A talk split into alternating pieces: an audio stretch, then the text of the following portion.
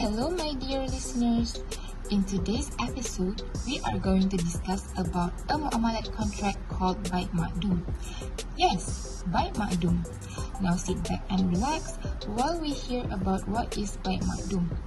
Baik Makdum means contract that is made for purchasing an item that does not exist yet. In short, the item is literally non-existent. Technically, it refers to the part of the contract that neither party can see or perceive with their senses or to the part of the contract that is present but concealed.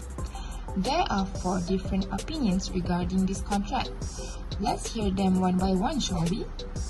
Firstly, Hanafi and Shafi'i Mazhab shares the same point of view by saying that the item being sold must be present when the contract is made. Hmm, why do you think it has to be like that, you say? It is because the contract will be considered void because it is impossible to own anything that is ma'lum. This was done in accordance with the Prophet ﷺ rules against the selling of an unborn camel and an inexistent thing.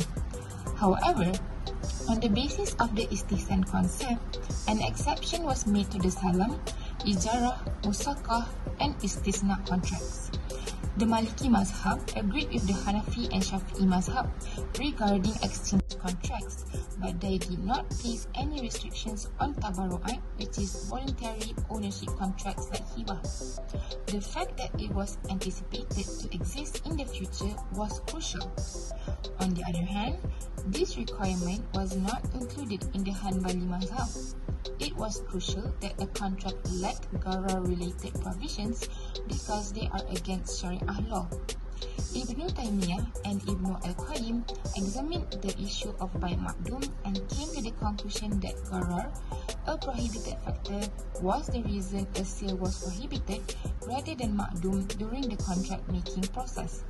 Hence, the study shows that the illah for the prohibition of Bai Makdum is Gharar and not the non-existence of goods. When the seller is unable to deliver the purchased items, Gharar, which is also known as uncertainty, occurs.